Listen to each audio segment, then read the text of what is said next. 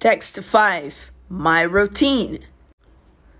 My routine is a very crazy thing. I have a lot of things to do during the week. Normally, I wake up at 7 a.m., I brush my teeth, I normally take a shower just when, just when it's not cold. The weather here in my city is totally crazy. That's why I don't like the weather here. So after I take a shower, I have the the breakfast uh, I love coffee and I love have a breakfast with my son and my husband. They normally wake up at 7 a.m. My son goes to school at 8 a.m. and my husband works from home. So he starts at 9 a.m. or 10. I take my son to the school and then I go to work. I don't work from home. That's a pity.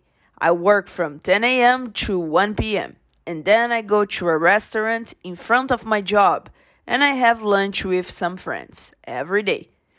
Then I go to work and I work from 3 p.m. to 6 p.m.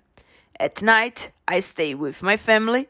I normally read a book, watch series, and sleep, normally at 11 p.m. I don't have any free time in my schedule during the week.